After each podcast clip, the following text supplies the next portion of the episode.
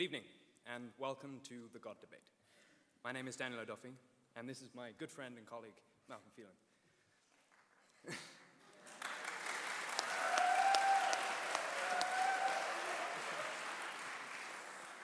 Together, we have organized the debate that you are about to enjoy. We'd like to take a moment, however, to explain the purpose of this event and to recognize those who made it possible. Good evening. Thank you for coming. Thank you for waiting to finish that paper, missing that bookstore basketball game, rescheduling that club meeting, and passing up that dorm movie. Here at Notre Dame, we sometimes make the mistake of compartmentalizing our lives a little too much. Everything has a set time class during the day, homework at night, party on Friday, recover on Saturday, and go to Mass on Sunday. Often, in the pursuit of double majors and extracurriculars, we forget to take the time to just talk. The value of time spent discussing, debating, and learning with fellow students cannot be seen in numbers or grades. It is our responsibility as students to ensure that intellectual life extends beyond the classroom. It is our responsibility to constantly question and explore by breaking down our familiar routines and shaking things up a little. And shaking things up a little is exactly what we're going to do here tonight. It's not enough to surround ourselves with like minded people. We must, sharpen, uh, we must sharpen iron against iron. The goal of this debate is to promote discussion, not just tomorrow, the next day, and not just in concert halls. The questions being discussed here tonight should be asked in dorm rooms, in dining halls, and at 4 a.m. in Reckers. These questions are vitally important, whether we are theist or atheist or somewhere in between. The answers to these questions may never be fully resolved. But the speakers here today will at least shed some light on those questions. They'll shake our preconceptions and unsettle us just enough for us to search for our own answers. We should never stop looking. And that ideal, the pursuit of truth, is what has inspired this event. But this event would not have happened at all without help from many different people. First and foremost, foremost, we must thank Dean Joseph Stanfield for steering the project since its inception. We promised we wouldn't make him stand up, but why not? Dean Joseph Stanfield.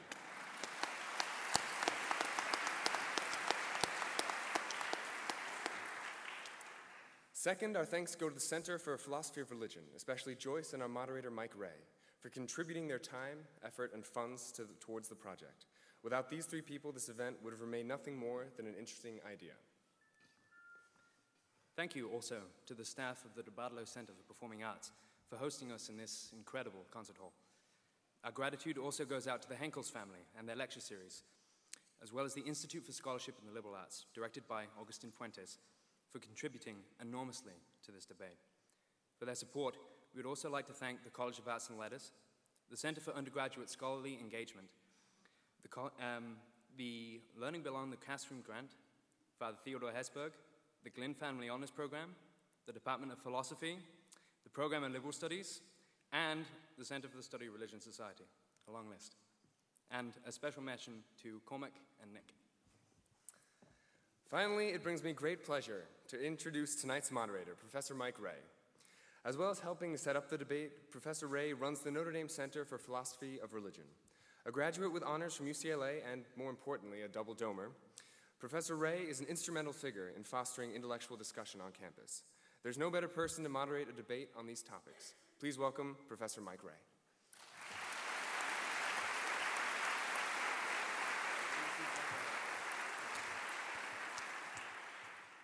Thanks, Malcolm and Daniel, and thanks to all of you for being here. Since it was founded in the late 1970s, the Center for Philosophy of Religion has primarily been a think tank for research in philosophy of religion and specifically Christian philosophy. More recently, though, we've started to look for ways to promote more serious philosophical reflection and dialogue about religion and, and the Christian faith within the undergraduate community on campus. Remarkably, just as we were beginning to think about how we might do that, Daniel O'Duffy walked into my office, dropping not only the idea for tonight's event into our laps, but also over two thirds of the funding and more than half of the organizational work already completed. Over the past several months, we've watched really in awe as Malcolm and Daniel have worked their magic. They've taught us how to put together an amazing show that will sell out to a crowd of students in 90 minutes flat without even a hint of football in the title. I'm excited to be here tonight, and I'm also excited about the prospect of putting on more events like this one in the years to come.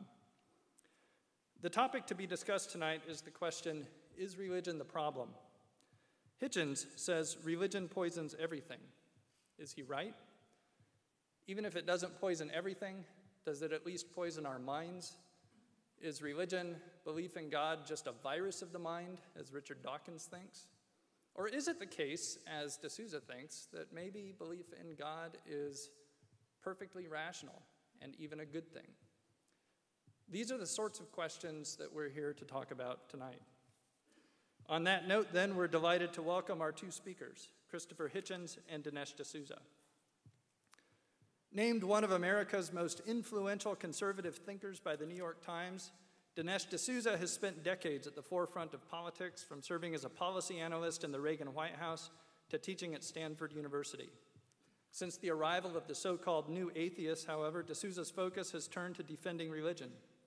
Having written the New York Times best-selling books What's So Great About Christianity and Life After Death, The Evidence, D'Souza has fast become one of the world's foremost apologists, championing Christianity and Catholicism in particular in print, on television, and in debates around the globe. Christopher Hitchens, a self-described Marxist and anti-theist, is, one might say, the polar opposite of D'Souza. He was ranked as one of America's most influential liberals by Forbes magazine and has been hailed by the London Observer as one of the most brilliant journalists of our time. As with many of us, his life and thought have been significantly impacted by the religiously motivated violence and cruelty that he has witnessed firsthand and from afar. But unlike many of us, he has identified religion itself as the problem and has taken on the mission of opposing it. He's the author of numerous books, including the bestseller God is Not Great How Religion Poisons Everything, and he is now commonly characterized as one of the four horsemen of atheism. Teaming up with the other horsemen, Miller, Crowley, Layden, outlined against a blue gray October sky.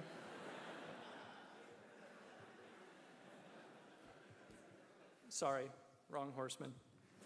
Uh, teaming up with the other horsemen, uh, Sam Harris, Richard Dawkins, and Daniel Dennett, Christopher Hitchens has traveled the world challenging religion and its defenders wherever they may be found. The structure of tonight's debate will be as follows Hitchens will start, taking 15 minutes for his opening remarks, defending the motion that religion is the problem, followed by D'Souza with a 15 minute opposition to the motion. Each will then get five minutes for a rebuttal. After that, we'll have about 40 minutes for questions from the audience. There are two microphones on the ground floor on either side of the stage. If you have a question for either debater tonight, please line up in an orderly fashion behind the mics, no pushing, uh, once I open the floor to questions. Uh, each will be given a couple of minutes at the end uh, for some closing remarks. Please remember that flash photography, freelance videotaping, and active cell phones are prohibited.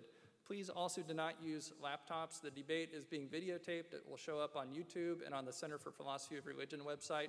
Just sit back and enjoy it. Please also bear in mind that although this debate is on a contentious topic, our goal tonight is to have an intellectually serious discussion. With that in mind, do feel free to applaud the speakers, but please refrain from booing, interrupting, throwing fruit, or otherwise disrupting the event.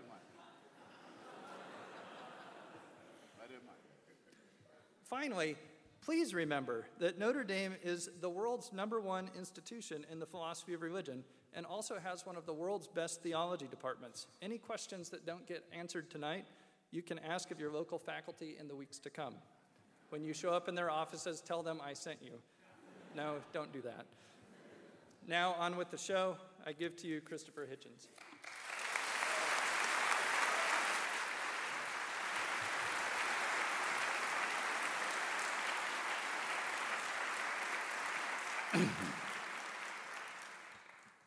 Thank you, Professor. Very generous introduction. Thank you, ladies and gentlemen. Um, my first duty, which is also a pleasure, is to uh, thank the University of Notre Dame for inviting me onto its terrain, and Mr. O'Duffy in particular, in an institution that's also identified, I believe, with the great history and people of Ireland, for taking the revenge of arranging for English weather to greet me. Now, I could, I've been given 15 minutes, which isn't that much, but I could do it in a way in two, um, like this as a proposition. When Gertrude Stein was dying, some of you will know this story, she asked, as her last hour approached, Well, what is the answer? And when no one around her bed spoke, she rephrased and said, Well, in that case, what is the question? And I'm speaking tonight, we are speaking tonight, we're met tonight um, at an institution of higher learning. And the greatest obligation that you have is to keep an open mind and to realize that in our present state, human society, we're more and more overborne by how little we know and how little we know about more and more, or if you like, how much more we know, but how much less we know as we find out how much more and more there is to know. In these circumstances, which I believe to be undeniable, the only respectable intellectual position is one of doubt, skepticism, reservation, and free, and I'd stress free and unfettered inquiry. In that lies, as it has always lain, our only hope. So you should beware always of those who say that these questions have already been decided. In particular, to those who tell you that they've been decided by reservation, excuse me, by revelation, uh, that, that, that there are handed down commandments and precepts that predate, in a sense, ourselves, and that the answers are already available if only we could see them, and that the obligation upon ourselves to debate ethical and moral and historical and other questions is thereby dissolved. It seems to me that that is the one position, it's what I call the faith position, that has to be discarded first. So, thank you for your attention, and I'm done. Except that it seems that I have a reputation for demagogy to uh, live up to. when I come to a place like this, I read the local paper, um, the Campus Observer in this case. And I was sorry to see that Dinesh and I are not considered up to the standards of Father Richard McBrien, um, whose exacting uh, standards, I, I dare say, are out of our reach. And I was also sorry to see myself and others represented in other papers, um, and in particular by um, a distinguished cleric in St. Peter's on Good Friday, who made a speech through which His Holiness the Pope sat in silence, Father Cantalamessa, saying that people like myself are part of a pogrom, a persecution comparable only to that of the Jews, uh, with the church in mind. This is the first time I've ever been accused of being part of a pogrom or a persecution.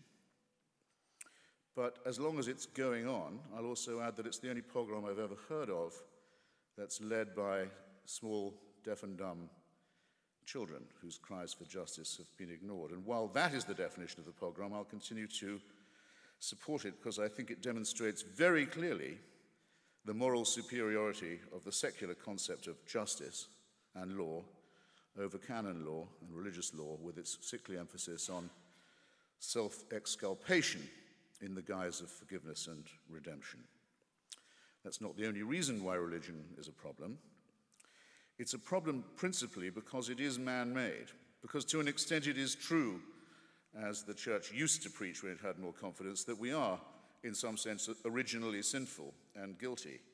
If you want to prove that, you only have to look at the many religions that people have constructed to see that they are indeed the product of an imperfectly evolved primate species, about half a chromosome away from a chimpanzee, with a prefrontal lobe that's too small, an adrenaline gland that's too big, and various other evolutionary deformities about which we're finding out ever more. A species that is predatory, a man is a wolf to man, Homo homini lupus, as has well been said, a species that's very fearful of itself and others and of the natural order, and above all, very, very willing, despite its protestations of religious modesty, to be convinced that the operations of the cosmos and the universe are all operating with us in mind. Uh, make up your mind whether you want to be modest or not. But don't say that you are made out of dust, or if you're a woman, out of a bit of rib, or if you're a Muslim, out of a clot of blood, and you're an abject sinner born into guilt. but add, nonetheless, let's cheer up. The whole universe is still designed with you in mind. This is not modesty or humility, it's a man made false consolation, in my judgment, and it does great moral damage. It, it, warps, it begins by warping what we might call our moral sense of proportion. Um, I wish that was all that could be said, though I think that's the most uh, important thing. I ought to say why I think it ought to be credited. And I ought to add that my colleagues Richard Dawkins and Daniel Dennett have been very generous in this respect. This debate would be uninteresting if religion was one dimensional.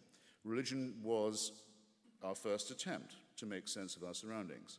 It was our first attempt at cosmology, for example, to make sense of what goes on in the heavens.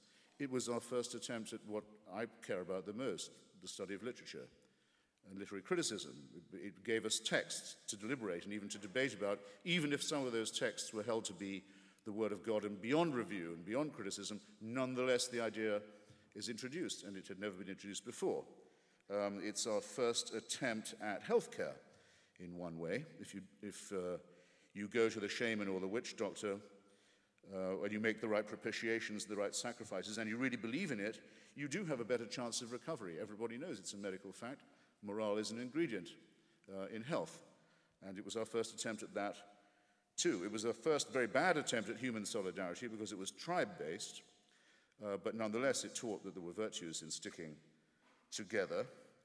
And it was our first attempt, I would say, also, this is not an exhaustive list, at psychiatric care, at dealing with the terrible loneliness of the human condition, at what happens when the individual spirit looks out shivering into the enormous void of the cosmos and contemplates its own extinction and deals with the awful fear of death. This was the first attempt to apply any balm to that awful question.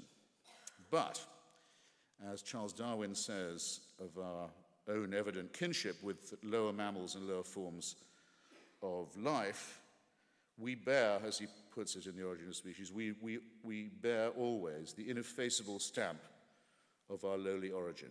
I'll repeat it the ineffaceable stamp of our lowly origin. Religion does the same thing. It quite clearly shows that it's the first, the most primitive, the most crude, and the most deluded attempt to make sense. It is the worst attempt, but partly because it was the first. So the credit can be divided in that way. And the worst thing it did was to offer us certainty, to say these are truths that are, are unalterable, they're handed down from on high. We only have to learn God's will and how to obey it in order to free ourselves from these dilemmas. That's probably the worst advice of all.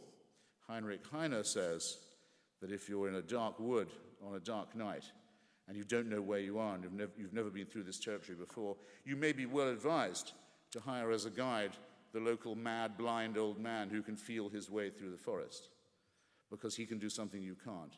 But when the dawn breaks and the light comes, you would be silly if you continued to operate with this guide, this blind, mad old man who was doing his best with the first attempt.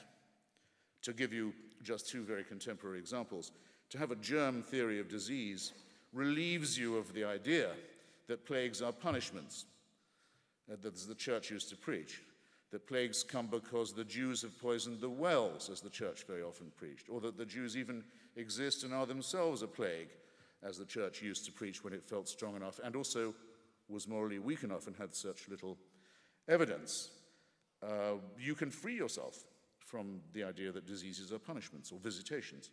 If you study plate tectonics, you won't do what the Archbishop of Haiti did the other day, speaking to his sorrowing people after his predecessor had been buried in the ruins of the cathedral at Port au Prince, along with a quarter of a million other unfortunate Haitians whose lives were miserable enough as it was, and to say, with the Cardinal Archbishop of New York standing next to him, that God had something to say to Haiti, and this is the way he chose to say it.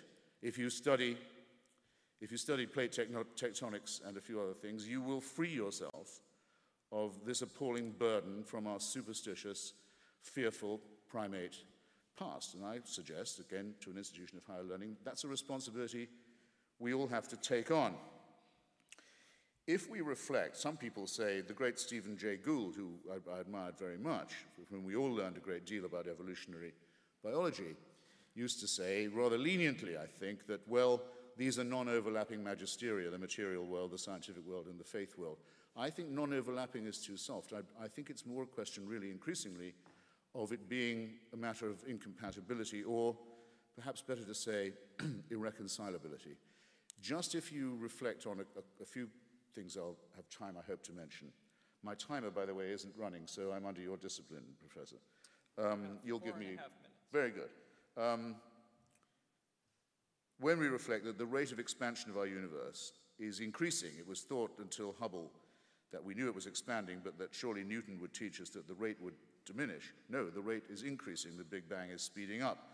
We can see the, the end of it coming increasingly clearly, and while we wait for that, we can see the galaxy of Andromeda moving nearer towards the collision that's coming with us. You can see it now in the night sky. This is the object of a design, you think? What kind of designer in that case? To say that the, this must have an origin, and now we know how it's going to end, why ask why there's something rather than nothing when you can see the nothingness coming? Only replaces the question. Faith is of no use in deciding it. And that's on the macro level. From the macro to the micro, 99.8% of all species ever created, if you insist, on the face of this planet have already become extinct, leaving no descendants. I might add that of that number, three or four branches of our own family, Homo sapiens, branches of it, the Cro Magnons, uh, the Neanderthals, who were living with us until about 50,000 years ago, who had tools, who made art, who decorated graves, uh, who clearly had a religion, who must have had a God, who must have abandoned them, who must have let them go.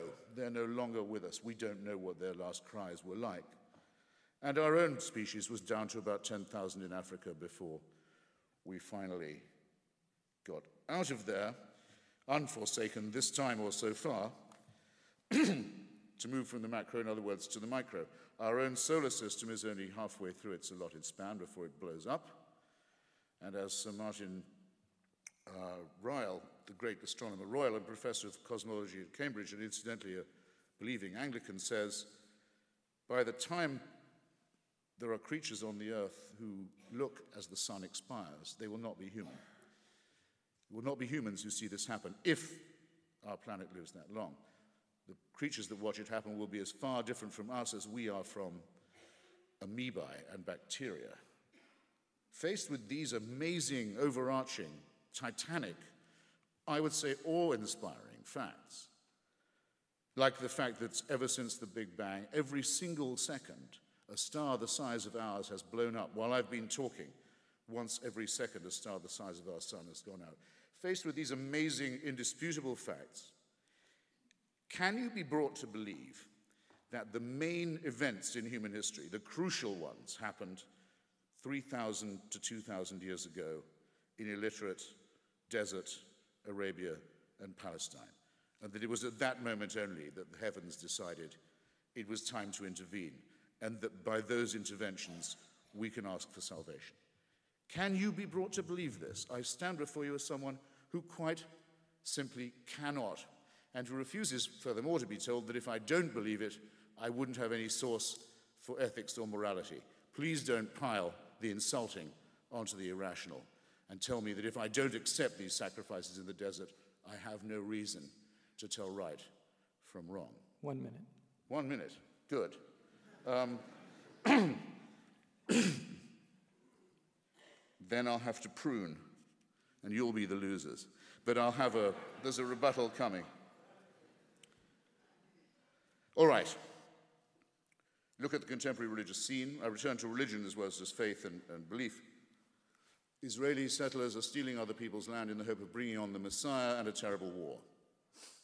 On the alternative side, as it thinks of itself, the Islamic jihadists are preparing a war without end, a faith based war based on the repulsive tactic of suicide murder. And all of these people believe that they have a divine warrant, a holy book, and the direct word of God on their side. We used to worry when I was young what will happen when a maniac gets hold of a nuclear weapon. We're about to discover what happens when that happens.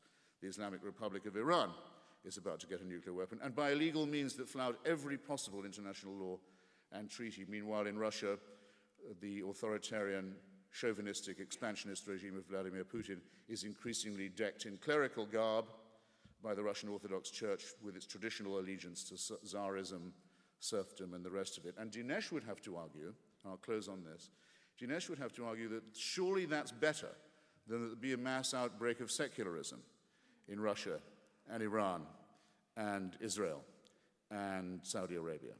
And I would call that a reductio ad absurdum. And I'll leave you with it, and I'll be back. Thanks.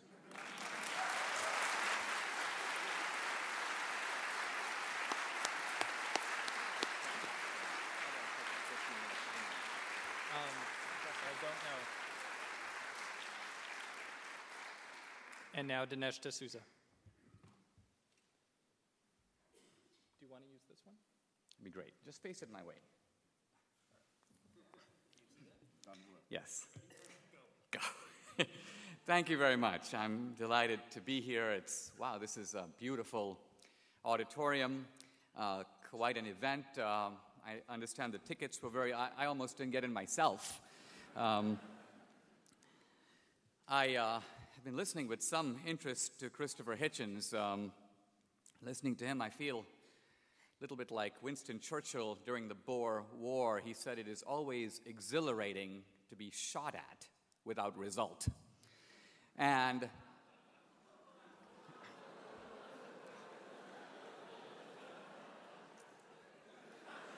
And I say this I say this because even if everything that Christopher Hitchens says is true, he has hardly demonstrated religion to be a very serious problem at all. He seems to say that religion is built into human nature, it's an evolutionary development, that man has been searching for explanations since he set foot on the planet. Religion supplied functional explanations. Now perhaps we have better ones, even if all this were true. I'm going to dispute it and show it's not true, but even if it were true, this would hardly be a damning indictment of religion. Uh, science itself has developed in the same way. It's been an explanation, it's gotten better over time. But what I want to do is meet Christopher on his own ground. He says we should be doubters, and I'm going to be a doubter. He says we should be skeptics, and I endorse that completely. In this debate, at no time will I make any arguments that appeal to revelation, scripture, or authority. Uh, I'll make arguments based on reason alone. And I want to engage the argument on Hitchens' own ground by not by making the easy argument for the utility of religion. It's good for us, it makes practical sense, it's consoling.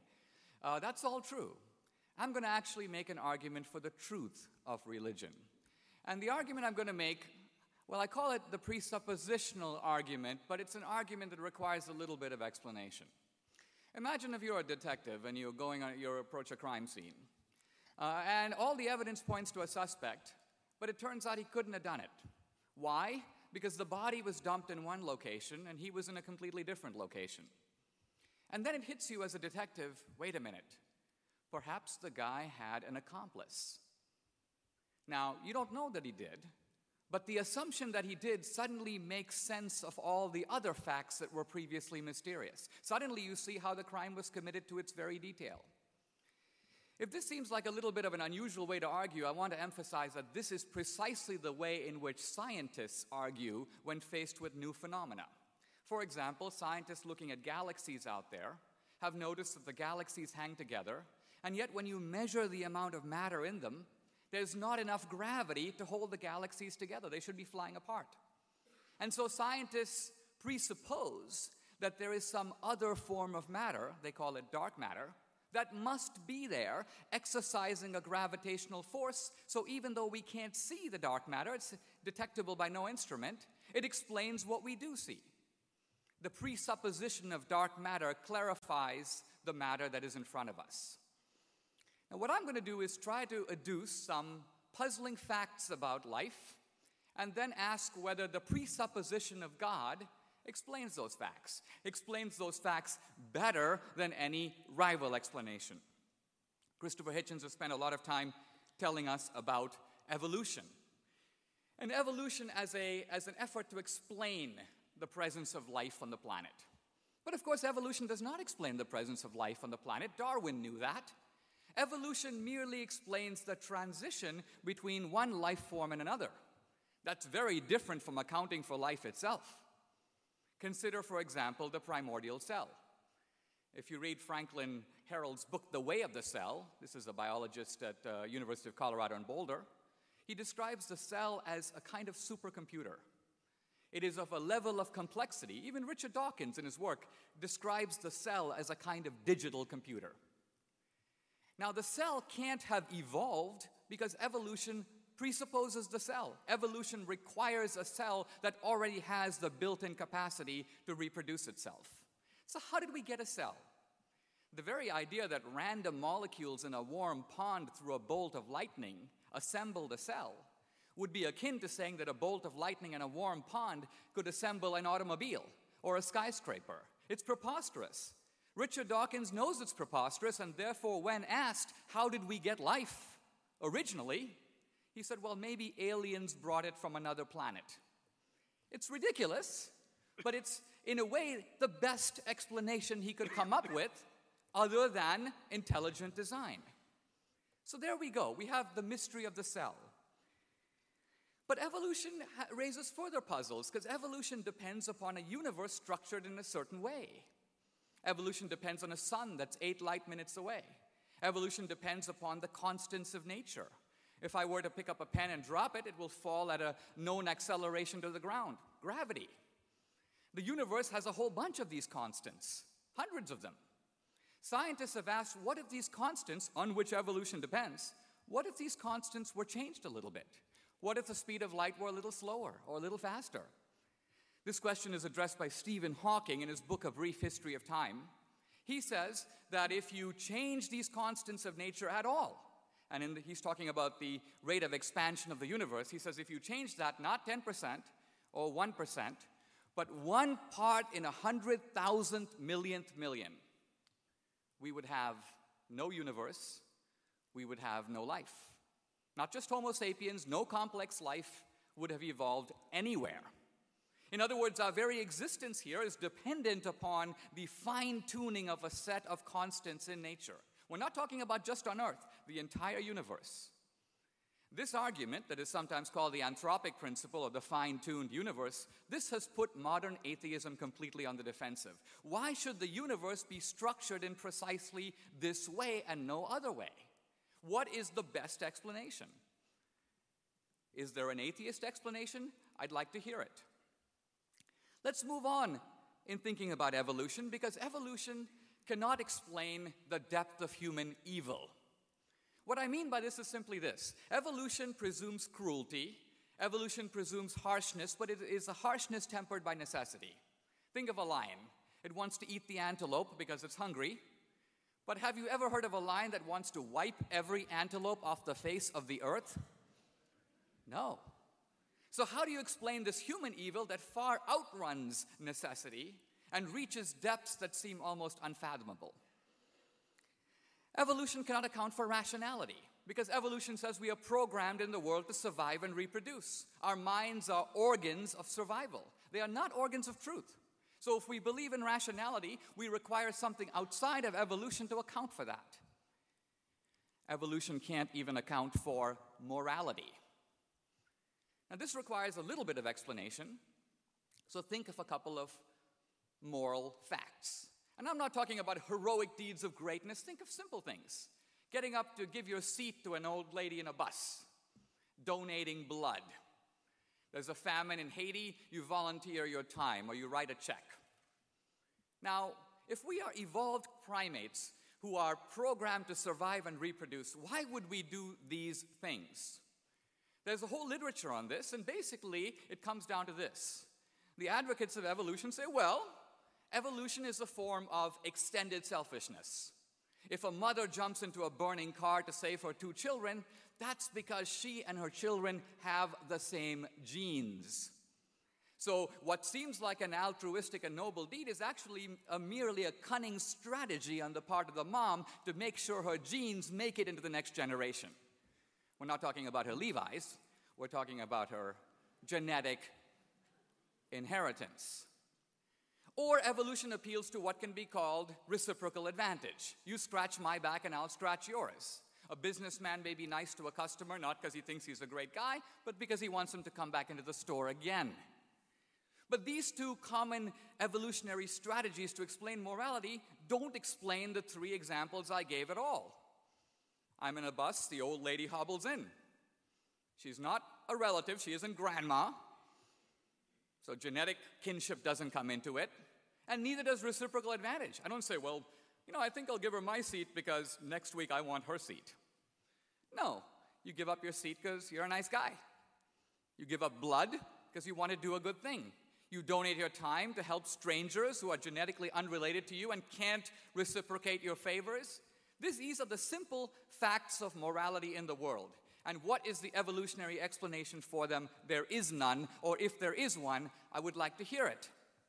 So, in debating these issues, very often it's very easy to knock the burden of proof onto the theist and say, You explain everything.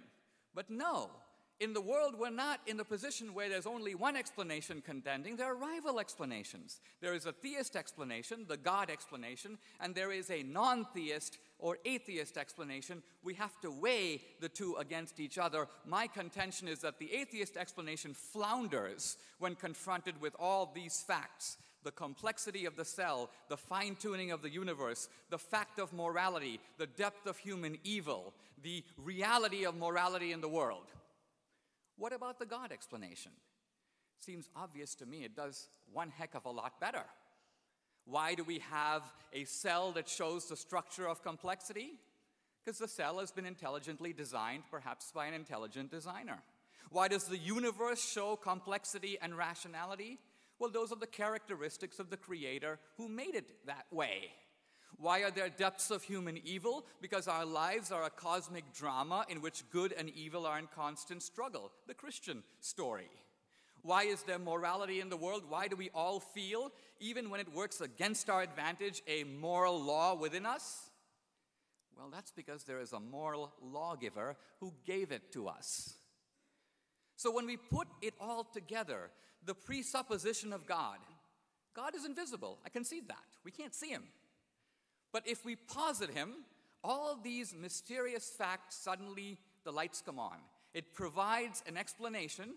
Now, again, with any presuppositional argument, there may be a better alternative explanation. And so I put the ball into Christopher Hitchens' court to say if you can explain these facts better than I can, I will happily, as a skeptic, concede to your point of view. Give me a better explanation for these facts. I leave you with this thought. Ultimately, we know that belief is good for us. If it was a primitive explanation of 3,000 years ago, why would it be the case that religion hasn't disappeared 3,000 years ago? Why is it the case that we're actually seeing religious revivals around the world? Why is the fact of religious experience? It's almost as if you go to a village and 95% of those people in the village say, We know this guy named Bill. Why? Because we interact with him, we relate to him, we have experience of him. Five guys say, We've never met Bill. And three of them say, There is no Bill. The other 95% are making him up. Now, which is more likely? Is it likely that the 3% are right and the 95% are lying or hallucinating? Or is it more likely that the 95% are right and the other 3% just don't know the guy? When you look at the fact of religious experience in the world today, to simply write it off as a primitive explanation of why, the, why ancient man couldn't explain the thunder seems idiotically unrelated to the fact that religion serves current needs and current wants. So, religion is not the problem, God is not the problem. God is, in fact, the answer to the problem. Thank you.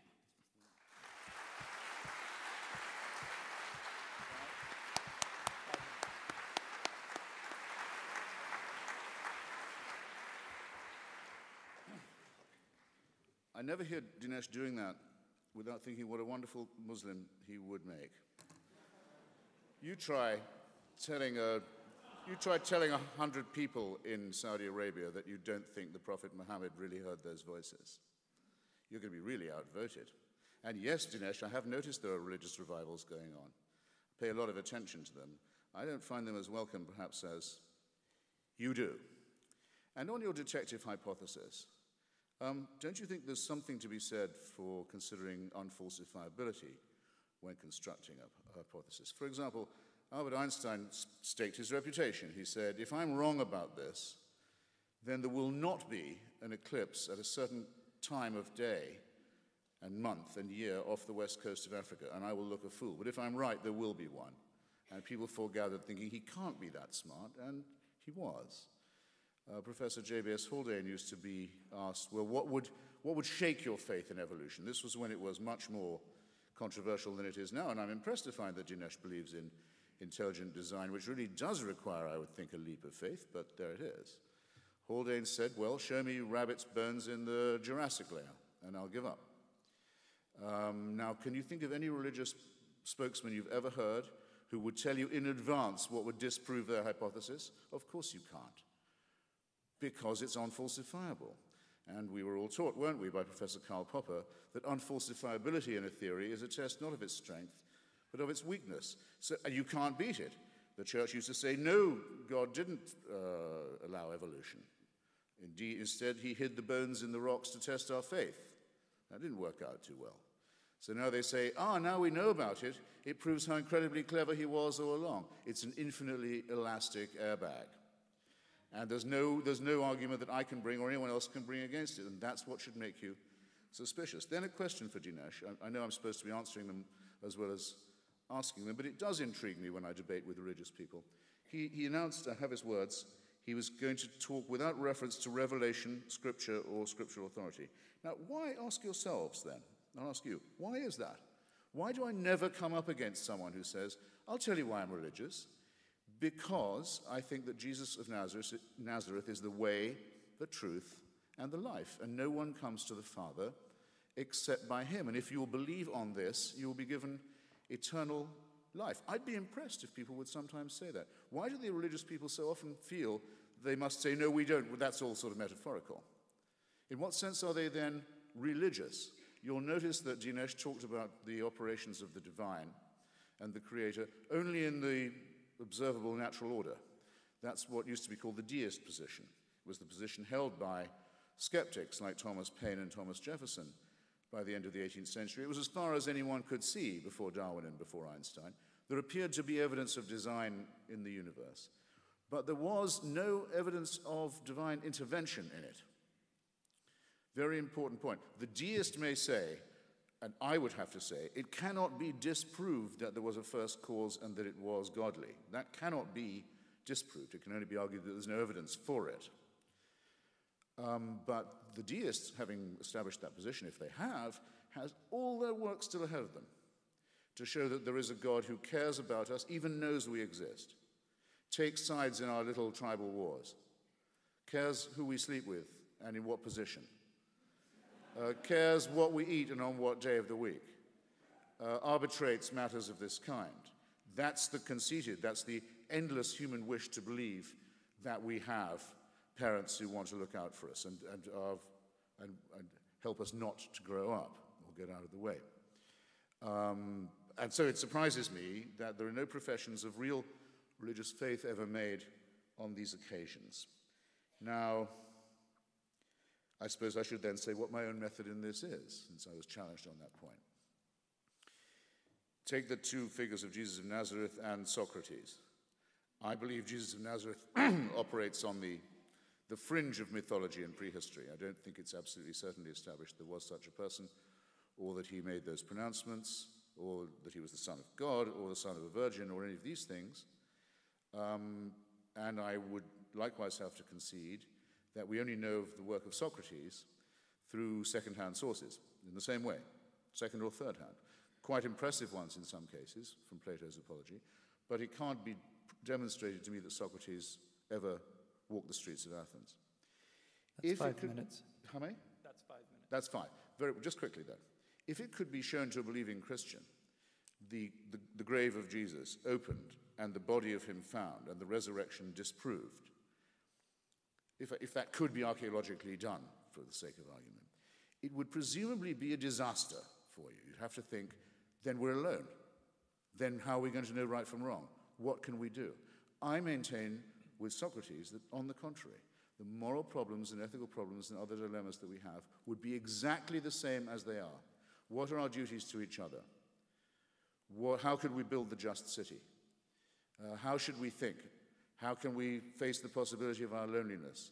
How can we uh, do right and do they, these questions would remain exactly as they are, and as they do. And so all that is necessary is to transcend the superstitious, transcend the mythical, and accept the responsibility, take it on ourselves, that no one can do this for us. And I would hope that in a great university, uh, that thought might carry the day. Thank you.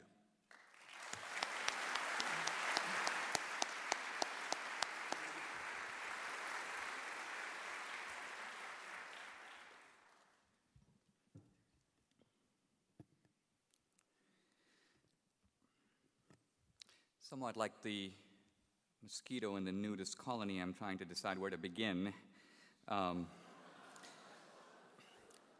I, I might begin by noting that in my opening statement, I offered a kind of a challenge to Christopher Hitchens. I mentioned anomalous features of the world as it is and of the evolutionary explanation. And offered to him the chance to offer rival theories that might do better than the God explanation. I just want to note that he has offered none. Uh, instead, what he has offered is the idea that science is based on verifiability, but religion not. This, I think, is in fact not true. And um, he said no one's ever given him an example of it, and I'm about to give him two. The ancient Hebrews asserted uniquely, by the way, of all religions, that God made the universe out of nothing. Now, incidentally, the idea that God or gods made the universe is a very old idea. But in every other um, religion, God or gods fashioned the universe out of some other stuff. God is a kind of carpenter. He took the stuff of the universe and he made life and he made man. But the Hebrews said no, there was nothing. And then there was a universe. And I want to suggest that Modern science has proved this to be 100% correct. If you go to an introductory physics class at Notre Dame, you will learn that as a direct consequence of the Big Bang, not only did the universe have a beginning, not only did all the matter have a beginning, but space and time also had a beginning. In other words, first there was nothing, no space, no time. And then there was a universe with space and time. Suddenly, the Christian concept of eternity, of a God being outside of space and time, which for centuries was scientifically unintelligible, is now not only coherent, but riding alongside the most cutting edge discoveries in modern physics and modern astronomy. The ancient Hebrews and the, the Old Testament predicts that the people of Israel, after being dispersed, would return. There would be, if you will, a reuniting of the state of Israel. Until the 1940s, this was a possibility historically so preposterous that if someone had actually suggested it, they would meet with derisive laughter. And yet, it has in fact happened, just as the Bible said it would. Now, these are not scientific theories. If you talk to the ancient Hebrews and say, How do you know that there was nothing and there was a universe? They didn't do any scientific experiments. They basically said, God told me. But I'm saying that if you look at that as a prophecy or as a factual claim about the world, we now know 2,000 years later that it is, it is in its essence correct. The reason that I can't go on like this is because religion addresses different types of questions than scientific questions. Here are three. Here we are flung into the world. One question we have is What's the purpose of our life? Or why are we here? Or where are we going? What happens to us after we die? Here are the scientific answers to those three questions don't have a clue, don't have a clue, and don't have a clue. We are no closer to answering those questions scientifically than we were since the time of the Babylonians. So, what is wrong in looking to religion to supply explanations in a domain where science is utterly inert, inarticulate, and in fact mute? You can't just say that if you understand the ballistics of plate tectonics, you understand purpose. It would be as if my dad took me on his, on his knee and gave me a spanking, and Christopher Hitchens goes, Don't think he's angry with you. If you only understood the ballistics of the cane, you would have a full explanation of what's going on. Or on the other hand, if I put a, a pot of, of tea on, on the kettle and began to boil it, Hitchens can't say, well, if I tell you about the, if you say, what's going on here? Well, the scientific explanation is that water, when heated, the molecules expand, the temperature rises. But there's another explanation. Dinesh wants to have a cup of tea. So explanations work at more than one level. And finally, Christopher asks, why argue this way? Well, we know about presenting the case the other way. In fact, you get it in church, or you get it in synagogue, or you get it every Sunday the argument from the Bible, the argument from authority. I know it's a useless argument to use in a secular setting, especially when debating with an atheist. If I say, I believe in Jesus because the book of Matthew says this, or the Gospel of Luke says that, he's going to say, Well, who cares what the Gospel of Luke says? I don't accept the authority of the Bible to adjudicate the matter.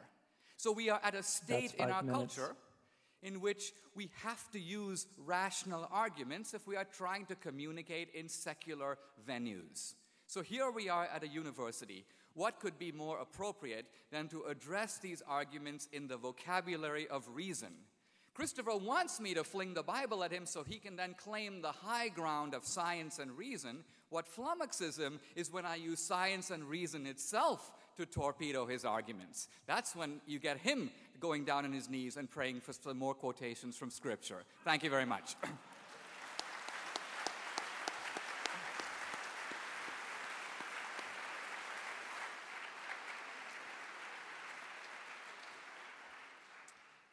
We now have time for questions. Uh, we have two microphones down in front. If you have a question for either of our speakers, please come forward and line up. It has been suggested that I start the question period with a question for each of our two speakers. Uh, that's an opportunity I gladly accept. Um, after I'm done asking questions, I'll field questions from the audience. Please, uh, what, you're, you're free to indicate to whom your question is directed, but we'll give both speakers the opportunity to weigh in. Please limit yourself to one brief question. I'm the only one that gets two. If your question runs long, I will interrupt and ask you to focus it. If it continues to run long, I will ask you to sit down. If it continues to run long, you don't want that to happen. there will be no follow up questioning. Once you've asked your question, please step aside from the mic, and those are the ground rules. So now I'll start with questions. As I understand it, the basic argument that Christopher Hitchens is giving, I, I, haven't seen the text, but as I understand it, the argument can be summed up roughly like this Religion gives explanations, science gives better explanations. Our job is to go with the best explanations. So we ought to go in for science all the time and set religion aside as superstition. Uh, D'Souza wants to address this on Hitchens's turf. So I'm going to start by asking a question of uh, D'Souza. It looked like your goal was to show that theistic explanations are in fact better than scientific explanations. As I saw it, what you in fact said showed that scientific explanations are often problematic, incomplete, and gappy. But I don't think you showed that theistic explanations are better. And just to pick a couple of examples, so for example, you talk about the fine tuning argument. So here's a case where maybe belief in God explains certain features of the universe better than uh, atheistic theories would. But of course, one wonders if the world is superintended by a perfectly good God, whence the Holocaust, right? Whence uh, all manner of horrendous evil and suffering. And so all of a sudden, it looks like the appeal to God to explain features of the universe, it, it's not clear that theism's winning. Take morality, too, right? On the one hand, uh, sure, we maybe can understand where moral laws come from if there's a divine lawgiver. On the other hand, Christianity has a doctrine of original sin. Um, Christianity has other things that confound our moral intuitions, right? So again, it's not clear that theism wins. Well, that's a lot to um, chew on. Um, look, the standards that I'm appealing to uh, are, in a way, very intuitive. We have uh, currently a major scientific project to look for life on other planets. Now, truth of it is, if we were to get information that on, let's say, the moon Europa, we found hieroglyphics, some uh, interesting architectural structures, some apparent roving vehicles. This would settle the argument. Right away, we would conclude, as long as we didn't put them there, that there must be some other forms of life that have done that. If someone came along and said molecules of sand assemble themselves into all this, this would be an explanation, but a stupid one compared to the inference to intelligent design. So, the, in fact, the scientists say that even if we get radio signals in Morse code, they, they would be adequate to demonstrate the existence of intelligent life elsewhere. So, my point is let's apply the reasonable standard. If we see a fine tuned universe, what's more likely? Someone fine tuned it or it fine tuned itself? Could the universe have created itself out of nothing? Is there some alternative explanation for the data at hand? No. So I'm simply saying let's go with the best explanation. By the way, my argument isn't eternal. If 20 years from now you had a scientific argument that was better, that said, hey, we figured it all out, I would go with that. I would have to drop this argument. I'm saying that in the current mode of knowledge and thinking, this is a successful explanation. You can't change the subject and say, well, now explain the Holocaust.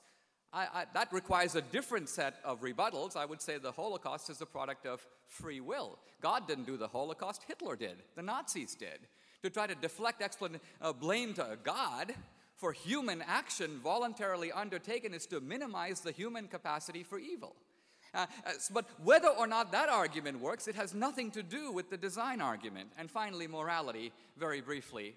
Again, if evolution could adequately account for morality, let's remember that the atheist premise is that we are evolved creatures in the world, and that's it. So evolution has to do a lot of work. It has to explain the human desire to give blood to strangers. If it can't do that, then it fails as an adequate explanation for a very important form of human behavior, morality, that is seen in every culture known to man. It requires explanation. I have an alternative explanation that in human beings there are two parts. There is, we are evolutionary creatures in the world. That explains why we uh, desire sex and we desire food to survive, to reproduce. But then I have this other thing inside of me, what Adam Smith calls the impartial spectator. And that's another voice. And it's in me, but it's not of me. In fact, it's often stopping me from doing what I want to do. It's blocking my self interest. Where does that come from? How does evolution account for that? So I'm saying that the God hypothesis casts more light on that subject, the hypothesis of a moral lawgiver. In fact, even the hypothesis of a life to come.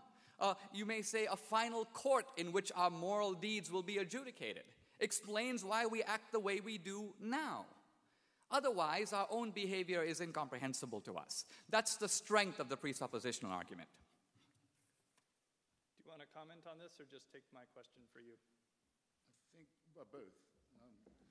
Um, I'll stand up for your question and I'll see if I can do both. But I know people are impatient to get to the next segment. Bring it on. My question for you is very quick. Your argument seems to rest on the idea that religion, religion is an explanatory enterprise and that the warrant for believing the doctrines of a particular religion comes from their explanatory value. Why would you think that? Well, because of religion's own very large claims. And because it's something I didn't have time to go into, uh, because not all these religions can be simultaneously true. I mean, there are enormous numbers of competing religions. It's another reason that it's obvious to me that they're man made. It's what you would expect if it was man made, that there'd be lots of religions with incompatible uh, claims and theologies, and that this would lead to further uh, quarreling. Either one of them is completely true, as the Roman Church used to say, it was the one true church. Some of its members still do, or all of them are false, or um, all of them are true, which of course can't be true. Um, now to Dinesh um, and the matter of um, anomalies and the question of ex nihilo. Half the time when I debate, it's people saying, nothing can come from nothing, you can't get something from nothing, so since there is something, someone must have wanted there to be something. Not, I think, a very impressive syllogism. I can't do it all this evening, but it's very easy for anyone to go and see Professor Lawrence Krauss deliver his brilliant lecture online called The Whole Universe from Nothing which explains to you how indeed you can get very large numbers of things from nothing with the proper understanding of quantum theory. And then tonight, Dinesh says, really there was nothing, and the Hebrews were so clever that they knew that. And therefore, they must have been right about God as well. This is ridiculous. The ancient Hebrews also thought that God made man and women out of nothing or out of dust and clay, whereas we have an exact knowledge, or increasingly exact knowledge, of precisely the genetic materials in common with other creatures from which we were assembled. And then, not content with that, he says biblical prophecy is true in respect of Palestine. This is an extraordinary thing, and you were right to mention the Holocaust. If it's true that God wanted the Jews to get back to Palestine, then it must have been true that he wanted their exile to be ended, the galut, as it's known to Zionism, the exile, the wandering. And we know how that wandering was ended by Christian Europe throwing living Jewish babies into furnaces. Well, that must be part of the plan then, mustn't it? And some rabbis used to claim that, uh, by the way. They used to claim that the Holocaust was a punishment for exile. And then people started to desert the synagogue. So they shut up about it until the 67 war. And then when the Israeli army got the Wailing Wall back, they said, ah, we shouldn't have spoken so quickly. Actually, this was what God always had in mind all along the conquest by Jews of the Palestinians. Well, you see how brilliantly that's worked out. I don't think it's wise or moral or decent to try and detect the finger of God in human quarrels. I think the enterprise is futile and it incidentally shows the absurdity of all arguments from design. Thank you. Uh, thank you both for coming tonight. I'm wondering if either or both of you can acknowledge, or I'd, rather, I'd like to hear your feelings on the possibility of your thoughts and your theories on religion or, or uh, lack of a God being simply a product of your environment.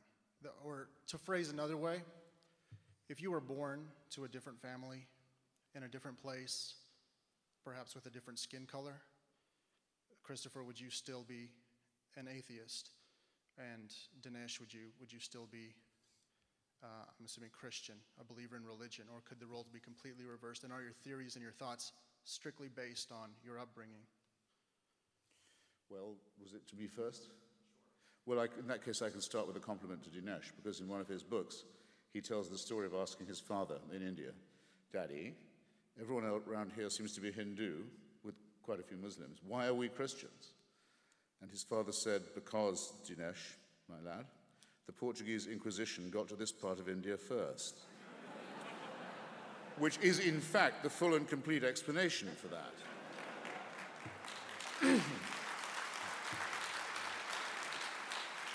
Actually, so you can tell Dinesh was very well brought up in this respect, and he's made the most of it.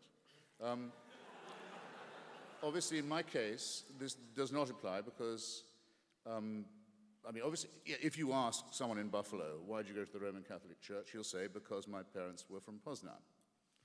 It's the overwhelmingly probable explanation. Why did you go to a Greek Orthodox church? My parents were born in Thessaloniki. Of course, this is true. But there are a lot of people who convert. Uh, in fact, a large, quite a large number of Muslims on their way out of Islam embrace Christianity, which is a very risky thing to do. It must be something they care a lot about, and I think one should take seriously.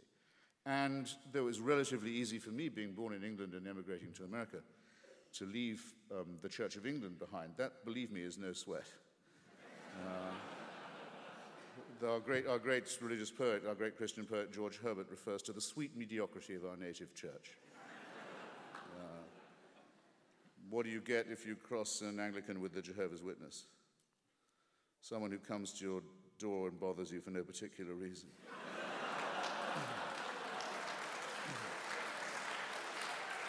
So, um, enough from me. Well,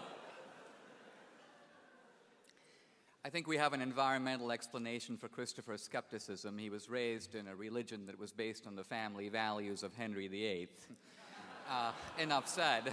Um, now, with regard to with regard to the Indian explanation, uh, his explanation is true but incomplete. Uh, and here's the point. My grandfather did say that to me, and I began to read Indian history. Uh, and I realized that a handful of Portuguese missionaries, inquisitorial or not, would have a pretty hard time converting hundreds of thousands of people. And Indian historians who look at it have a better explanation. It's called the caste system. See, if you were born into the Hindu caste system and you were one of the guys on the lower rungs of the ladder, to put it somewhat bluntly, you were screwed. Uh, it didn't matter what merit you had, you couldn't rise up and neither could your children. So along come these greedy missionaries, and maybe they had swords, but the truth of it is, a lot of Indians were very eager to get out of the caste system. They didn't need the swords. They rushed into the arms of the missionaries because they promised something that the Hindus couldn't universal brotherhood. It wasn't always practiced, but even the idea of it, the principle of it, was hugely appealing. And that's why there were mass conversions not only to Christianity, but also to Islam, which makes a similar promise. So, this is the historical landscape. A final point about this is that we're committing here what could be called a genetic fallacy. We, we do it with religion, we always can see the fallacy if we apply it to any other area. For example, it is very probable that there are more people who believe in Darwin's theory of evolution who come from Oxford, England, than who come from Oxford, Mississippi. It's probably equally true that there are more people who believe in Einstein's theory of relativity who come from New York than who come from New Guinea. What does this say about whether Einstein's theory is correct or no? Nothing. The origins of your ideas have no bearing on whether they're true or not. So, wherever Christopher and I got our ideologies or our religious convictions, you should weigh our arguments on the merits. Thank you. Thank you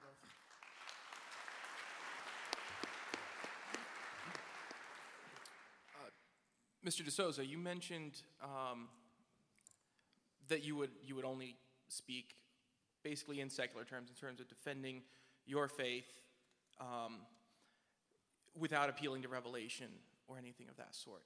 Um, do you feel that there is an advantage for the world population at large for religious people to be required to defend their faith in such a venue, or do you feel that we would be better off if you had the luxury of only defending your faith within congregations of the faithful and without uh, counterpart skeptics to demand that sort of intellectual line? I've argued that I think that Christians need to learn to be bilingual. And by that I mean to speak perhaps two languages a Christian language at home or in church, uh, and a more secular language in the public square. Not because we want to wear two faces, but because we want to make our arguments accessible to people who may not share our assumptions. Uh, and so, a lot of times, uh, if someone says, you know, what do you think about gay marriage? The Christian opens to the book of Leviticus, not recognizing that the person he's talking to does not recognize the authority of Leviticus to decide the matter. So, it becomes a futile enterprise, two ships in the night. The only way to have debate is to meet on some common ground. And in that sense, I think in a democratic society, the common ground of reason is a perfectly appropriate language for democratic discourse. So, what we're doing here is a secular intellectual enterprise. If I was speaking, as I sometimes do, in a megachurch or, or at a Catholic event, I might speak in a little different language, but that's because I'm speaking to an audience with different assumptions.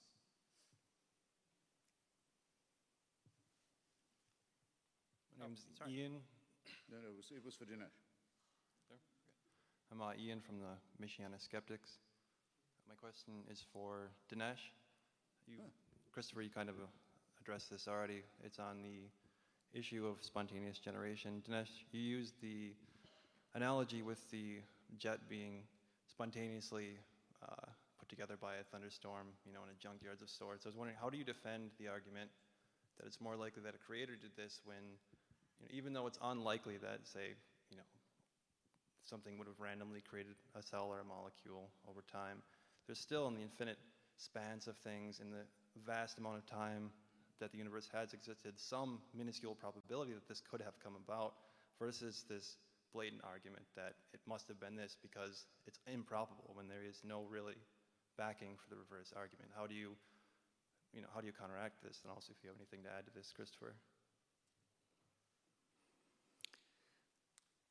It is true that one can always, by re rigging the assumptions, create new probabilities. So, for example, there are many physicists who have computed that if you look at all the particles of matter in the entire universe, the, the chance of them randomly assembling to produce a cell is essentially zero. However, you can increase that probability by adding universes.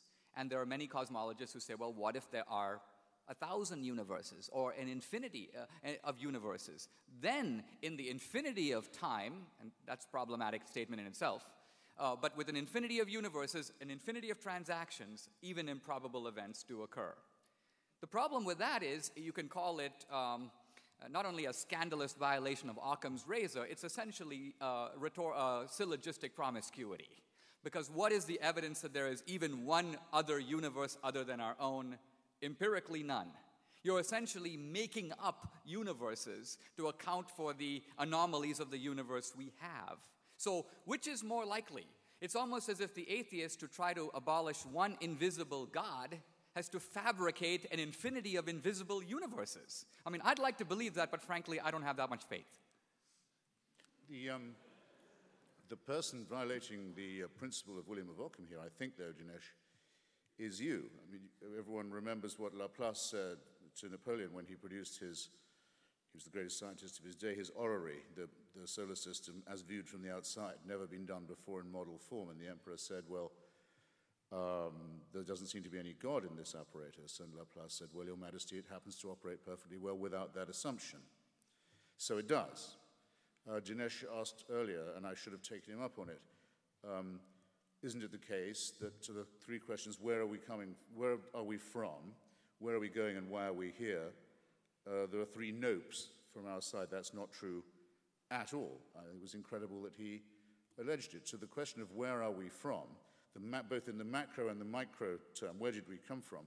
The cosmological, the Big Bang, and the micro, the unraveling of the human string of DNA and our kinship with other animals and indeed other forms of non animal life. We are enormously uh, greater, to, we are to enormously greater extent well informed about our origins. And what we don't know, we don't claim to know. Very important. Um, the, my admitting that I don't know exactly how it began is not at all the same as Dinesh's admission that he doesn't know either, because he feels he has to know. Because if it's not a matter of faith and it's not a matter of God, he can't say he believes in it a little bit. It must be a real belief to be genuine, and it must have some explanatory value. And he doesn't hold it very strongly, and it doesn't explain anything for which we have better explanations. Likewise, about where we are going. We have a very good idea now of the time uh, and place, if you like, the time anyway, when our universe and our sun, uh, and indeed the, cosmos, will, will come to an end. Dinesh might say, well, then if you look at the Bible, it proves right all those who said the end of the world is at hand. There's biblical authority. In fact, it just proves we were right all along. Yes, except that they said that by repenting, you could prevent this outcome, which you cannot, ladies and gentlemen. Okay? As to why are we here, good question, to which there's so far no perfect answer, and I suggest you keep the argument about that open and sharpen the questions and consider the infinite possible variety of answers and train your mind that way. Don't say you already know why you're here, that someone wants you to be here, that you're fathered, that you're protected, uh, that it's all part of a divine plan. You can't know that, and you shouldn't say it. There.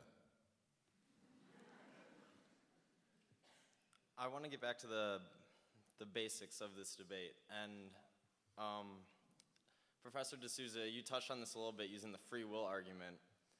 Um, I want to know how you can reconcile your statement that belief is a good thing when so many lives have been lost due to the differing opinions of religious views. That is, a, um, that is true, although historically uh, greatly overstated.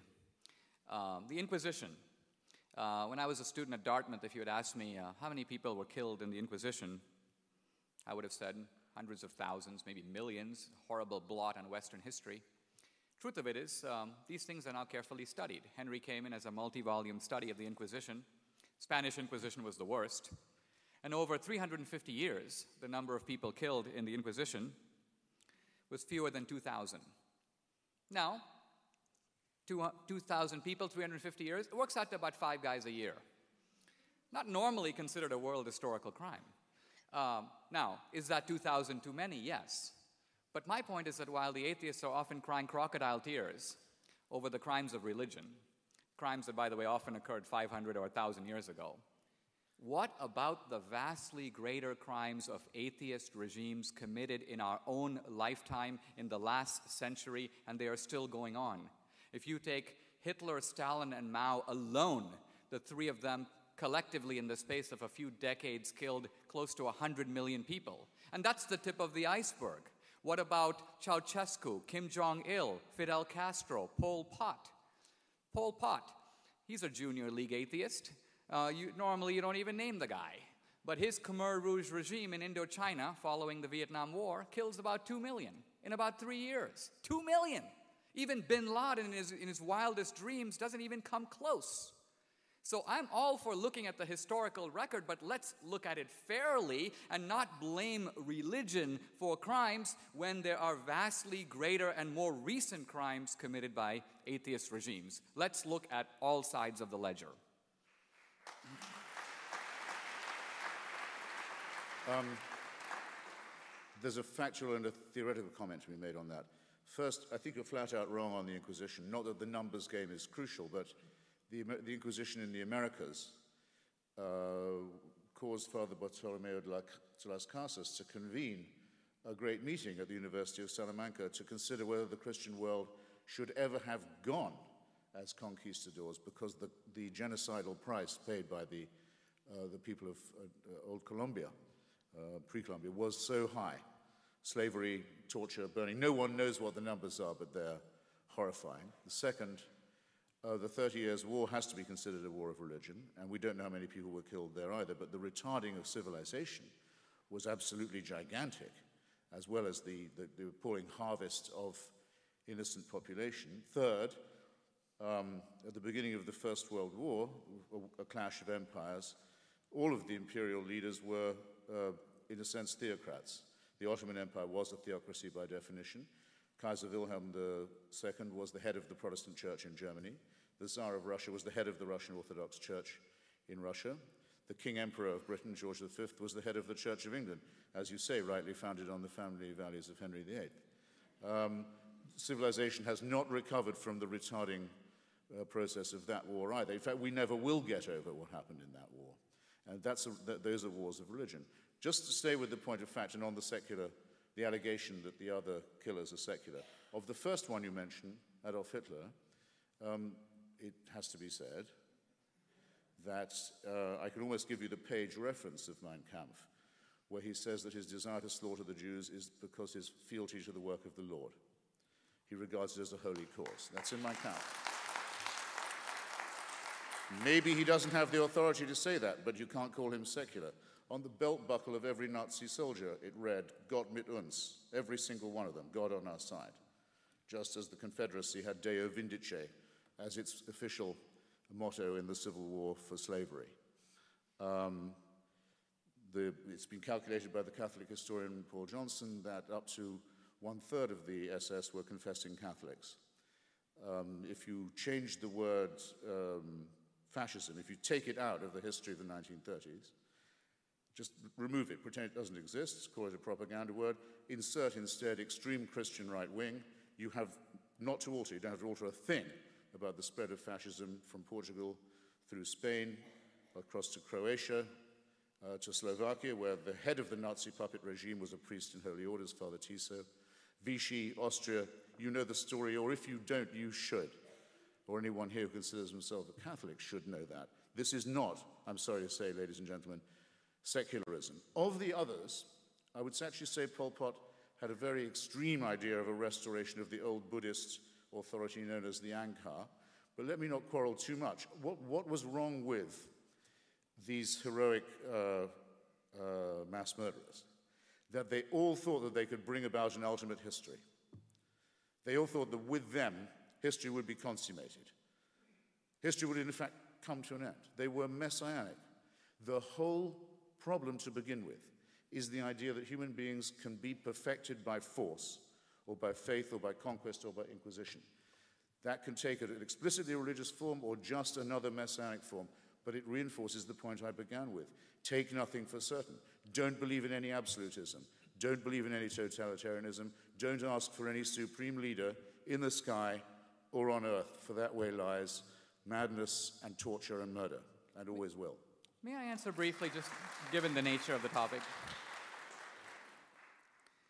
Let me say very briefly first of all, Las Casas was not protesting the work of the Inquisition, he was protesting the work of the conquistadors.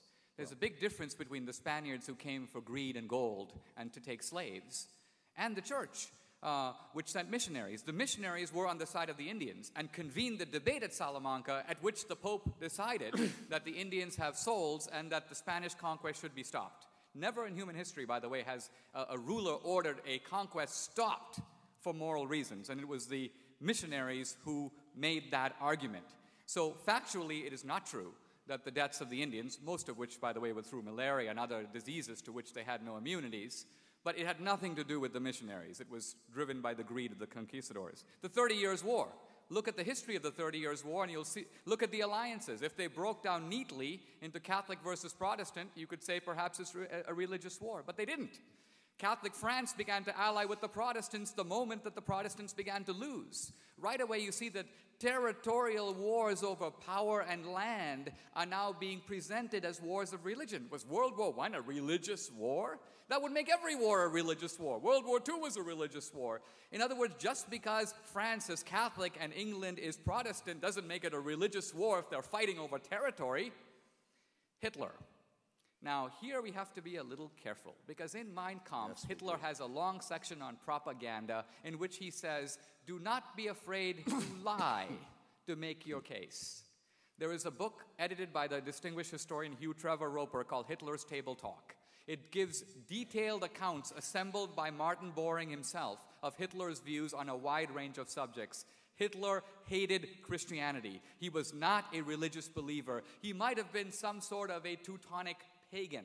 He might have believed a weird form of ancient polytheism, but no recognizable form of monotheism, and he detested Christianity. Not so secular. I'm doing the Lord's work was tactical. He wanted the support of the Bavarian Catholics and the Lutheran Protestants, and so he invented what he called the Aryan Christ, the Christ who comes back to avenge himself on the Jews. The churches didn't go for it. So this is a complex history. I've written about it myself.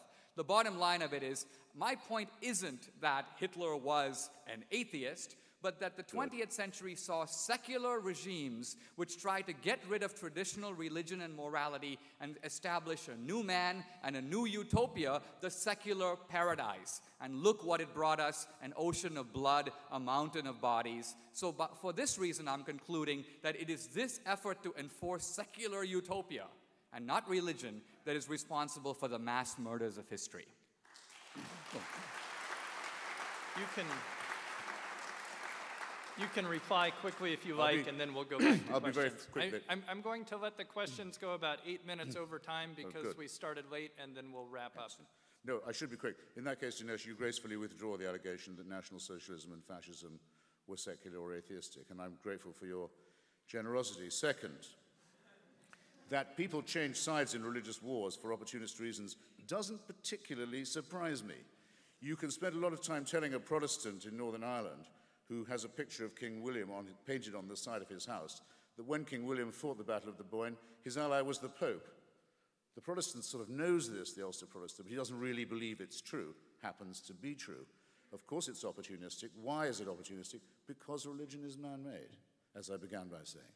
It's what you would expect if religion was the creation of aggressive, fearful primates. It's exactly what you would expect. And the same would be true of its non religious attempts to create paradise, because it's asking too much of people and it leads to fanaticism and torture and murder and war. So you, all you succeed in doing is replacing the question. No, there's no teleology. No, there's no eschatology. No, there's no ultimate history. No, there's no redemption. No, there are no supreme leaders here or anywhere else. Thank you. Thank you both for the thought provoking ideas that you've presented. I have questions about the scientific things that you mentioned. Um, one was sort of raised earlier. You mentioned the cell as this complex thing, as if it is theorized that it arose spontaneously. And I may be out of date, but I remember reading theories at some points about more uh, chemical molecules that began reproducing much before any actual cells. And wouldn't that be an explanation? Of earlier life. And the second one has to do with the perfectly tuned universe and whether the logic of saying that life exists that fits this perfectly tuned universe is an indication of that somehow divinely uh, created fits with the idea that there's evolution and that if the universe is tuned in a certain way, that the only possibility of life with that tuning is life as it exists now. And perhaps it would be presumptuous of us to say that if it were tuned differently, there wouldn't be some other way that different forms of life would have arisen. Let me address those points in sequence. With regard to the cell, uh, Darwin speculated that it might have come about in a warm pond. In the 1950s, there were some experiments that generated some amino acids, and there was a lot of excitement thinking that there might be a way to recreate uh, in the laboratory uh, uh the ingredients of life. Uh, those experiments haven't gone anywhere, but more importantly, that in the real world wasn't a laboratory. Even if you could recreate the ingredients in a laboratory using all the laboratory apparatus, it doesn't mean it happened. You have to show that it could have happened that way in nature. So the point I'm simply saying is based on current knowledge, and all arguments have to be based on what we know now. We're all open to new ideas in the future. There is currently no good explanation. And all I'm saying is that in any other sphere of life, if I was walking down and look in an alley and I see a head rolling around, I conclude that somebody committed suicide or somebody killed someone. It's a reasonable inference from the data. You could say, well, that's a rather presumptuous conclusion. There might have been natural ways in which the head detached itself from the. There could be, but what's the most plausible under the circumstances? Normally, when we see intelligent activity, what is science but an effort to excavate intelligence out of nature? The reason we need Newton and Einstein is because intelligence is hidden in nature. E equals mc squared doesn't jump out at you. You gotta, you gotta test nature and pull it out. So if nature is an embodiment, a network of intelligent systems, isn't the most reasonable explanation that intelligence put it there? If we uh, need intelligence to get it out, how to get there in the first place? This seems to me to be nothing more than a direct inference from the facts. Now, I want to say a word about Larry Krauss, who was mentioned earlier, the physicist.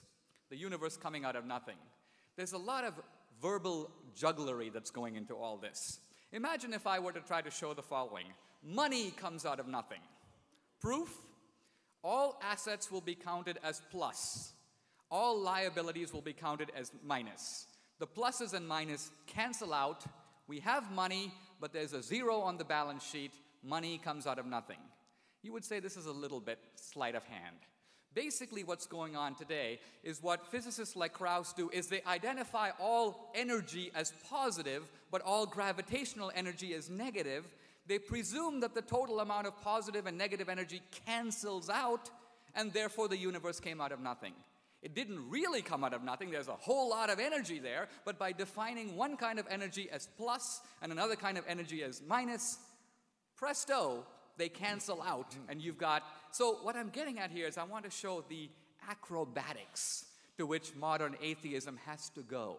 This, by the way, is not science. Krauss is trying to make an atheist argument in an atheist venue, drawing on science. But I'm saying, look at the lengths to which the guy has to go to try to defy the normal operations of reason to tell us that not only a molecule, but an entire universe, wow, popped out of absolutely nothing. You can believe it if you want to, but it sure does take a lot of credulity.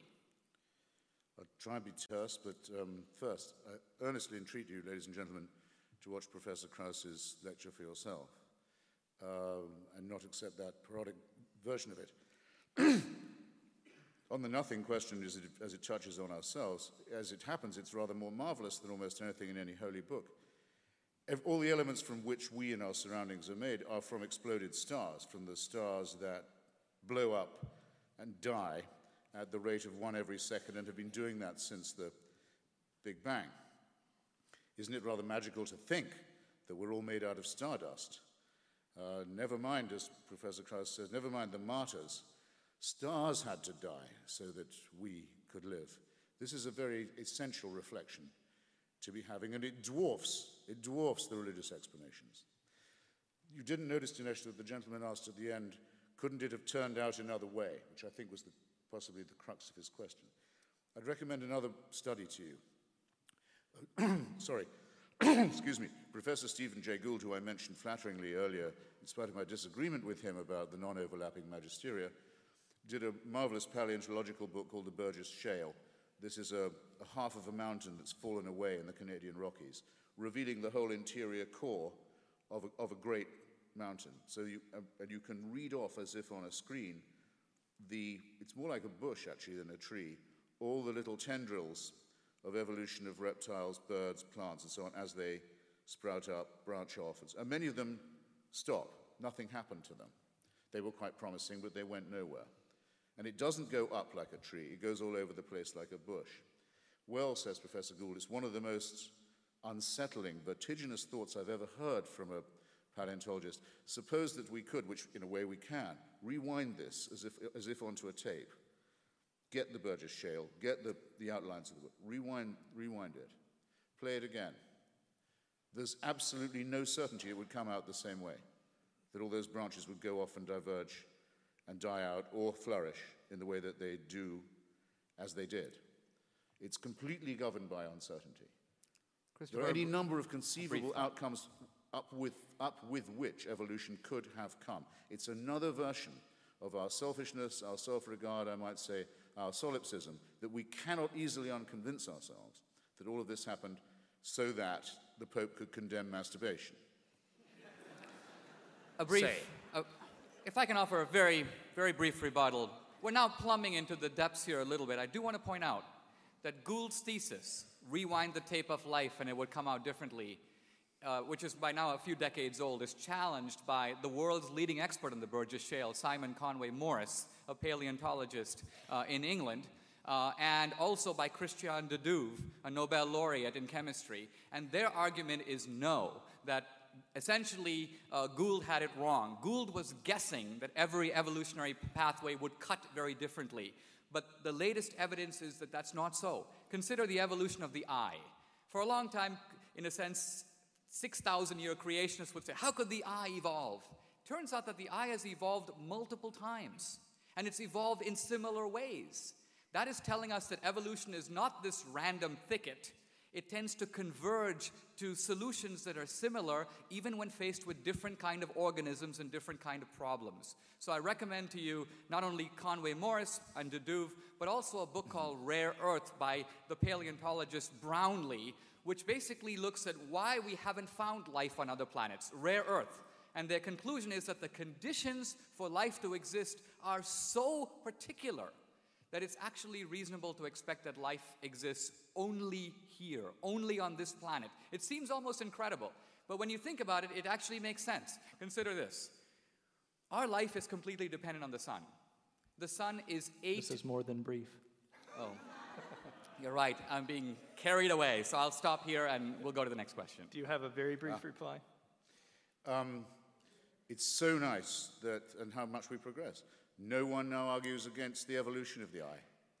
Now the argument of the evolution of the eye is completely conceded, and then it's used against Stephen Jay Gould. The, the thing to read there is Richard, Richard Dawkins' chapter on the, on the multiple evolutions of the eye, including the fish that have four, um, is to be found in Climbing Mount Improbable, to which I also recommend you. As for, I agree with you that it's very overwhelmingly likely that our planet is the only one that supports life. Certainly, we know in our own little suburb of the solar system that all the other planets don't support life. They're either much too hot or much too cold, as are large tracts of our planet, and we have every reason to know now that we live on a climatic knife edge, and in the meantime, our sun is preparing to blow up and become a red dwarf. I ask you, whose design is that?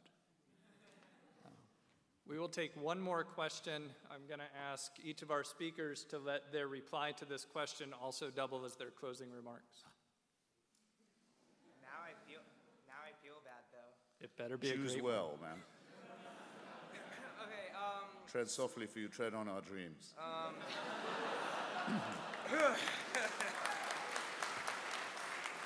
um, my question is for Mr. Dinesh.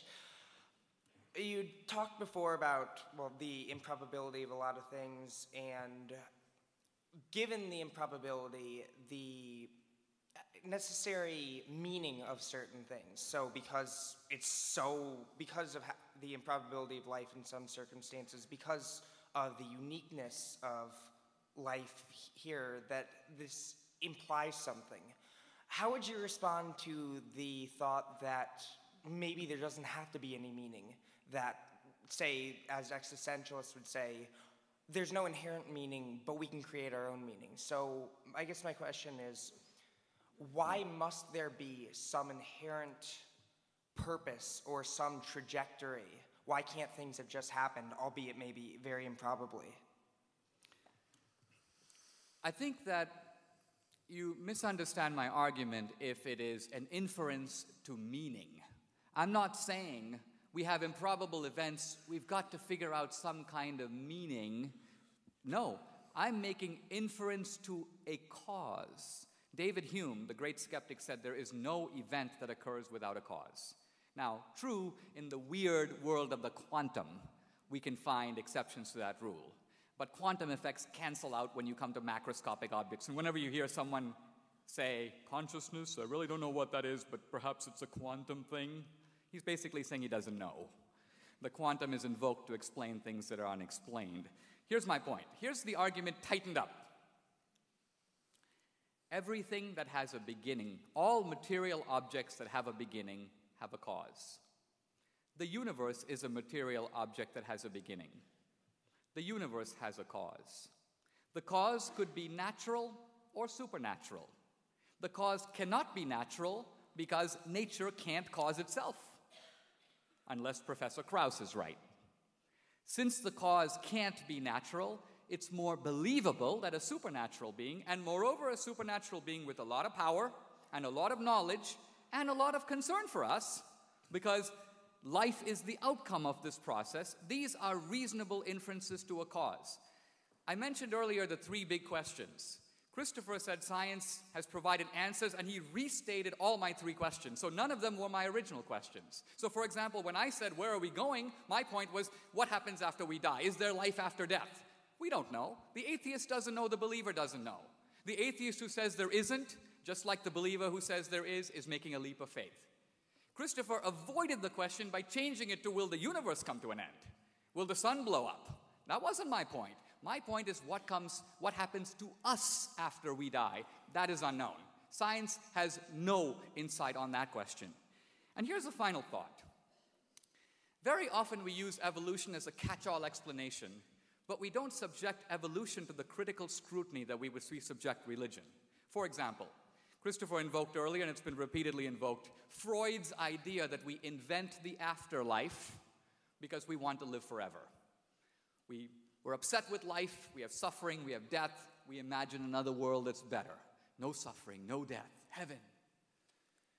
Now, the only problem with this, first of all, is that religions not only posit heaven, they also posit hell. And if you're going to make up another world to compensate for the difficulties in this one, it's very odd that you would make up hell. Hell's a lot worse than diabetes or even death, because death is just turning off the computer. But there's an evolutionary argument against this that has now discredited the Freudian explanation. And what is that? Evolution says that we are creatures programmed to survive and reproduce. It is very costly for us to invent schemes that are not true and to invest costly resources, especially for primitive man, to give money to priests, to build cathedrals and pyramids, to invest in the next life. Evolution ruthlessly punishes that kind of extravagance. And that's why this Freudian theory, which was very fashionable 60 years ago, has fallen into disrepute among scholars. It makes no evolutionary sense. So, the bottom line I'm, getting at here is in a debate like this, I've been very pleased with this debate. I think it has been actually at a higher level than a lot of debates on this kind of a topic, and even some of our debates. We, I think we've been able to raise it to another level. Ultimately, I think I want to show that the believer's position, no less than the atheist, is an attempt to grapple with the facts, to make sense of the data, to illuminate rationally the world that we live in. Faith is not a substitute for reason. Faith only kicks in when reason comes to an end. When there are explanations and they stop. I date my wife for three years. I then want to decide if I should propose. I put in reason. I try to see where it goes. But then I say, what is life with her going to be like for the next 50 years? And there's no way to know. I can say, well, I'm, I'm going to be an agnostic. I'm going to wait for the data to come in. Well, if I do that, she'll marry someone else, so we'll both be dead. The data will never be in. At some point, Rational knowledge has to give way to practical action. And faith is the bridge between limited, always limited human knowledge and the inevitability and necessity of human action. That ultimately is something that knowledge can teach us. Thank you very much.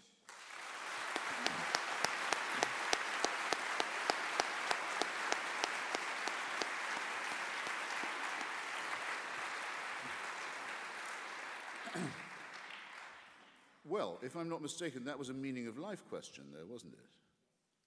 Where, where, wherefore, and whenceforth meaning. Good, a good way of, of um, winding up, if you like.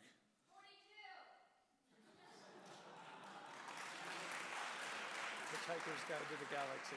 I missed something there. It went past my bat.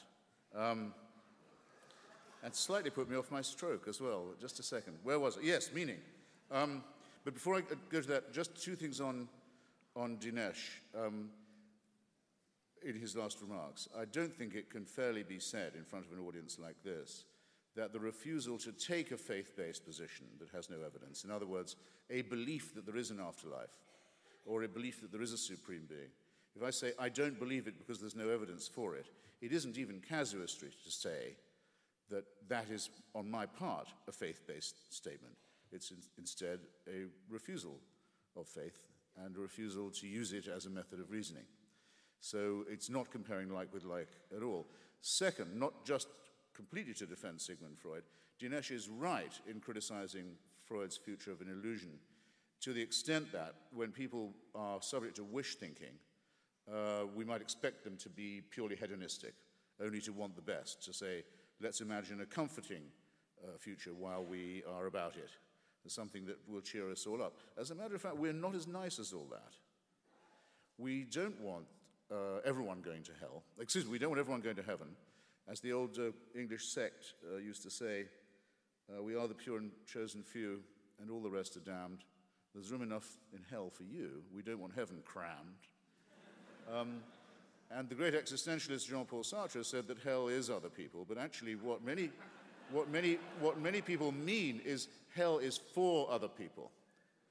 And they have just as strong a wish, thought, that other people suffer eternally as they have the thought and the wish for themselves that they should be in paradise. You can see it very explicitly when you see other versions of the paradise myth, like the Muslim one, or early Christian versions, where part of the pleasure of being in heaven was knowing that other people were burning forever.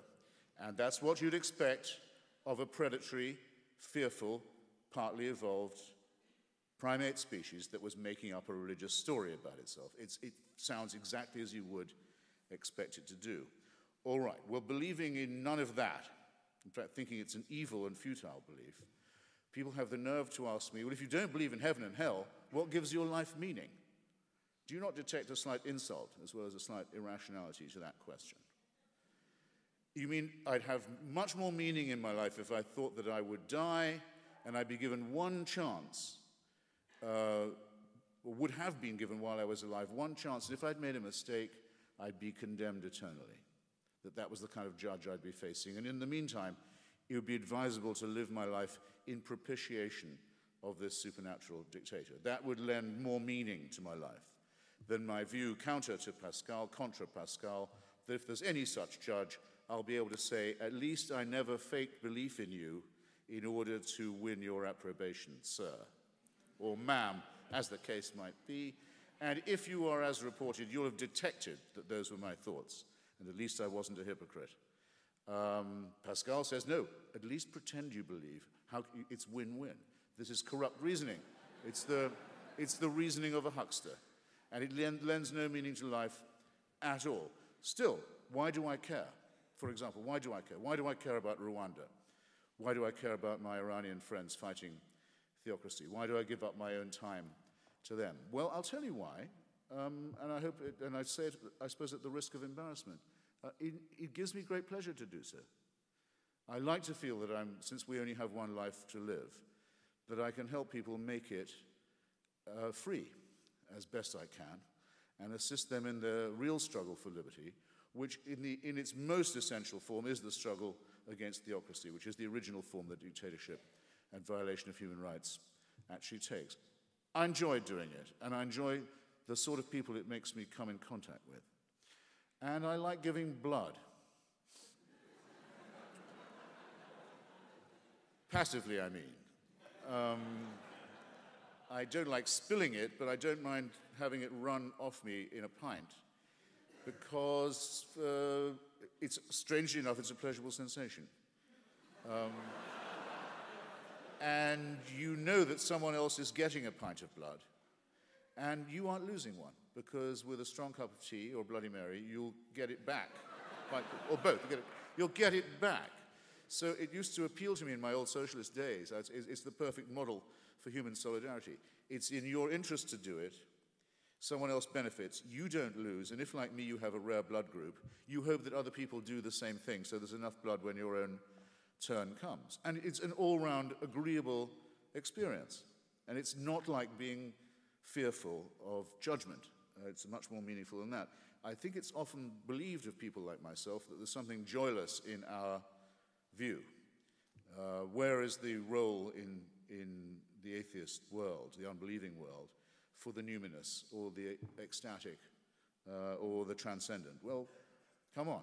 Those of us who can appreciate poetry and music and love and friendship and solidarity are not to be treated as if we have no imagination, as if we have no moral or emotional pulse, as if we don't feel things uh, at nightfall when music plays and friends are around, as if we don't get great pleasure when we meet.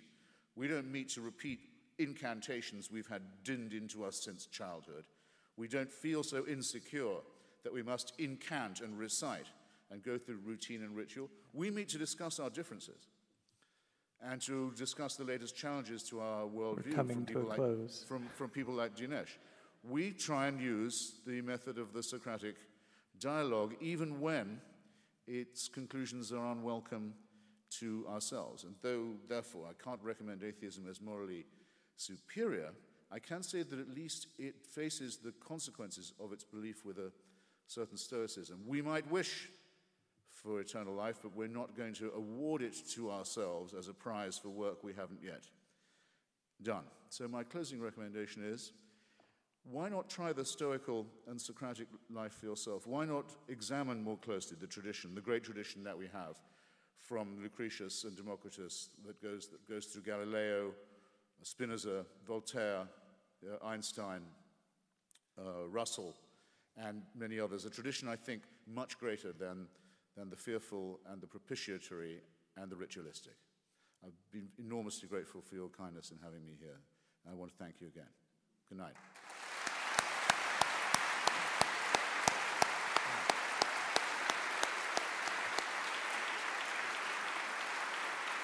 Thank you all for coming.